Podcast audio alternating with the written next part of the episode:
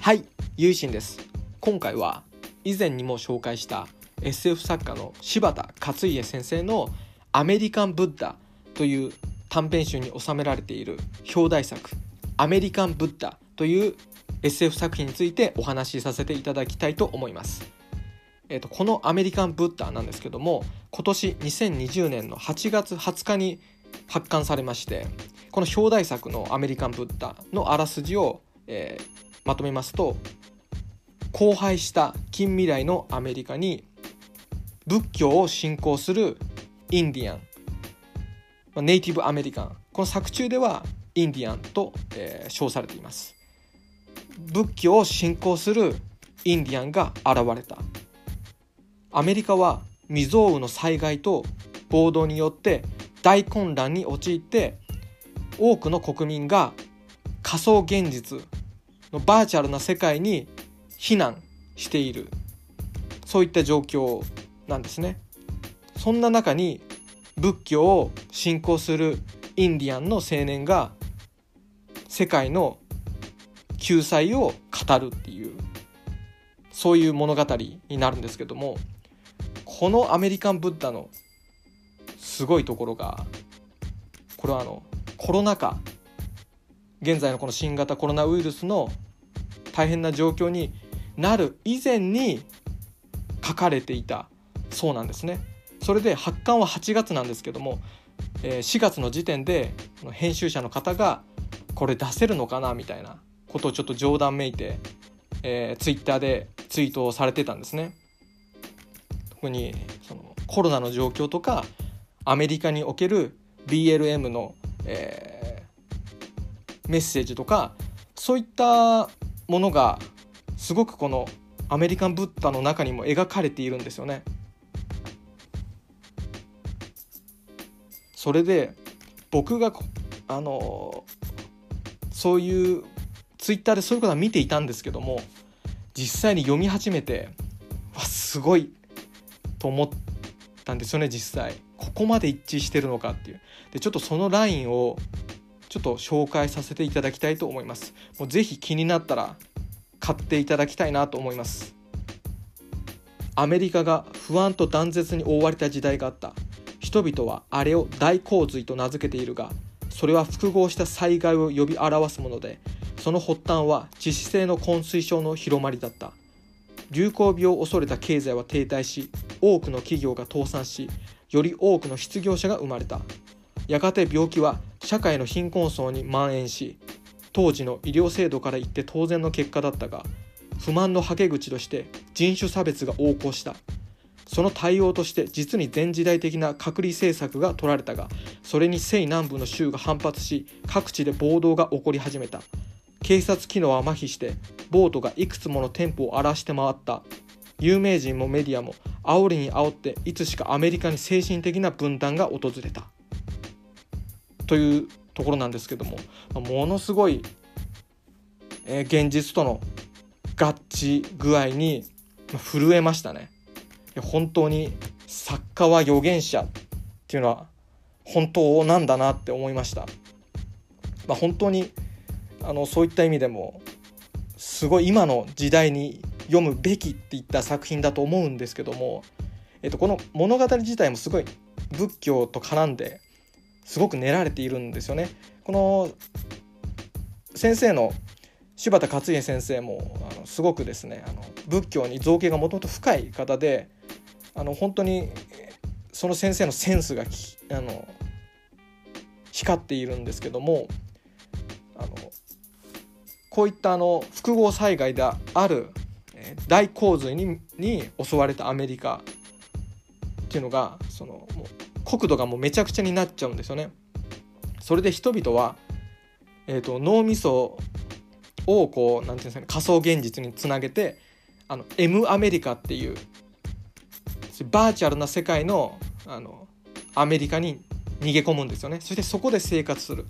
でそれは本当にこっちでいう1日が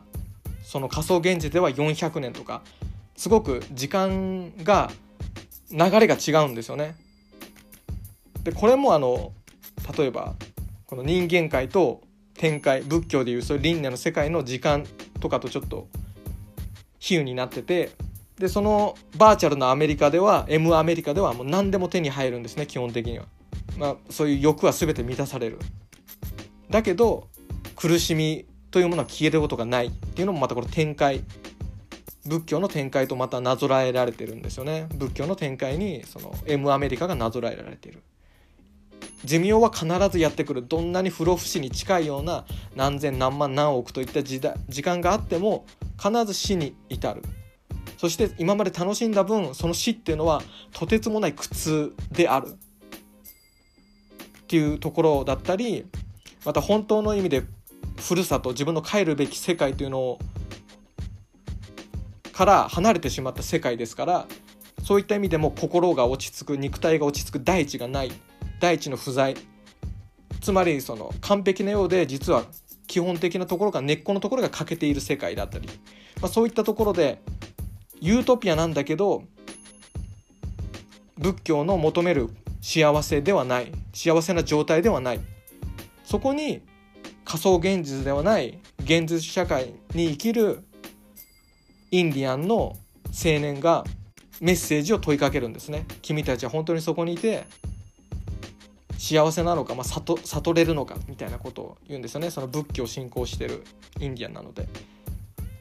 それでその、まあ、インディアンのあのその部族の名前もアゴン族っていうんですよね。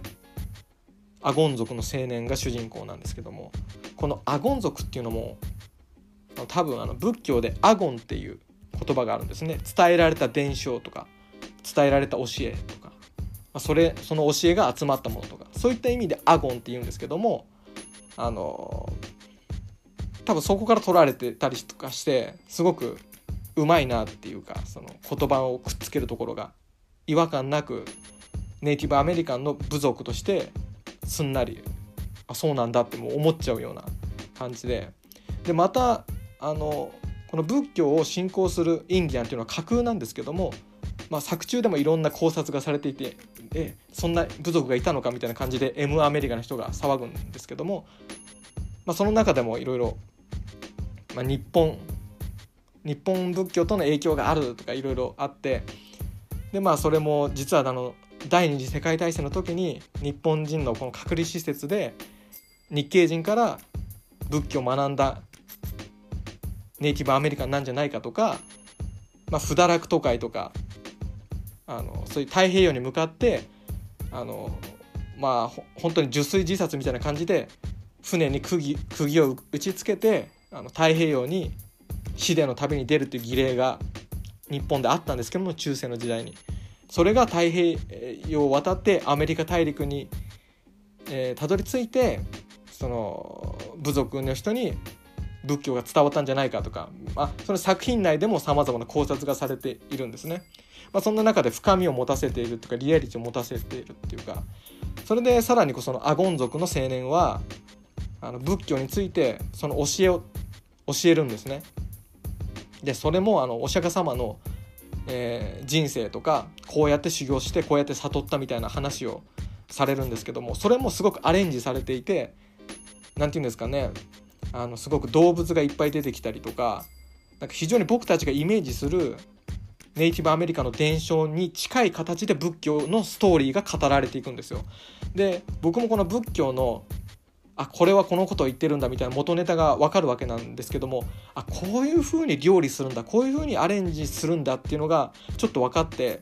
あのこれは物語とは直接内容とは関係ないんですけどもあこうやって小説って作るんだ物語って作るんだっていう風なのがちょっと勉強になったっていうかあこういうもあの仏教の伝承を肉付けしていってこういう風にアレンジして物語に組み込むんだっていうのがあのすごく勉強になりましたね読んでて。まあ、ちょっと話は違っちゃうんですけどもあの本当にこの作品はあの仏教っていうそういう伝統的な要素とシュミレーション仮説っていうものが組み合わされていて今この自分が生きてる世界は、まあ、本本物なのかとかそれとも誰かがシミュレーションしたものなのかっていうところまで、まあ、それは直接物語の中では言及はされていないんですけども読み手の方にそういうふうに思わせるような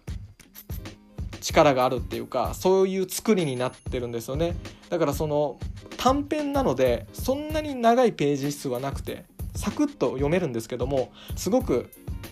物語を全部紐解こうとするとものすごい重層的になっていて考察がはかどるっていうかいろいろ考えちゃういろんな発想が出てくるっていう感じがしますね。で本当にその仏教に興味ある方も SF に興味ある方もまたは仏教に興味がない SF に興味がないっていう方でも楽しめるんじゃないかなと思うんですよね。というのもその SF が分かんないって人でも仏教に興味があればぐいぐい引き込まれるし SF は好きだけど仏教は分かんないよって人もすごくあの SF の力が引っ張る力が強いので一気に引き込まれるっていうか虜になっちゃうと思うんですよね。でこの柴田勝家先生の「アメリカン・ブッダ」まあ、本当にあの、まあ、僕おすすめする時の語彙力が全然なくていつも「本当におすすめです」とかってちょっと簡単にまとめちゃうんですけどもあの本当におすすめなんですよ。この今を生きるこの大変な状況を生きる僕たちだからこそ感じ取れるリアルタイムのメッセージが詰まってる作品だと思うんですよ。しかも先生はそういったことを意図しないで書き上げたこういった状況になる前に書かれた作品だからその先生の中でもそういった計算がないっていうか純粋なメッセージとして組み立てられたものが僕たちの今この心にすごい刺さると思うんですよね。で本当に心を動かす読書体験っていうものができると思いますのでまた読んでいてあのこの表紙のイラストがものすごくマッチしていまして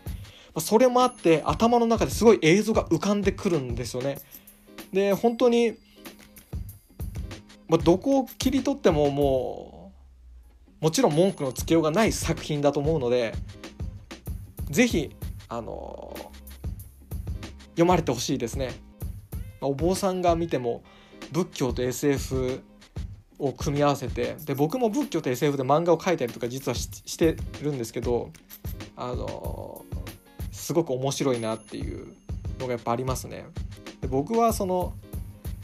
人々をこう統治しようとしたそのブッダ型 AI っていうのがあるんですよね。あのこれはこれは僕の話ですけどその科学者の方が良かれと思って作ったあのブッダ型 AI が暴走してあの人々を悟りに導くぜっていう名のもとに人々をこう仮想現実に閉じ込めてしまうんですよね、まあ、仮想現実に入るようにしあの仕向けて。それでその閉ざされた仮想現実、まあ、これが極楽浄土っていう名前のまあディストピアなんですけども、まあ、その中で人々はどう生きていくのかみたいなちょっと短編を書いたことがあるんですけど仏教と SF ってすごい親和性が高いと思うんですよね。良質なエンターテインメントになるっていうところもあるような気がして、まあ、この間お話しした「窓マギと仏教」だとかすごく仏教って魅力的な物語ではあると思うんですよね。一つの信仰というものもそうなんですけどもそういった信仰以外の面からもすごく心動かすエンターテインメントの物語としても仏教の伝承っていうのはすごく人の心動かすと思うんですよね。で短編集でやっぱ読みやすいと思いますので、まあ、柴田勝家先生まで読んだことないとかあの仏教と SF ってどういうことっていうちょっと興味が出てきた方はですね是非本屋さん、まあ、電子書籍もありますね確かアメリカンブッダ、えー、ぜひゲットしてえー、お買い求めいただければと思います。それでは最後までお聴きくださりありがとうございました。また定期的にですねあの SF 作品だとかアニメだとか映画だとかを交えながら仏教の話を、えー、していきたいなと思っております。合唱。何万ラブ。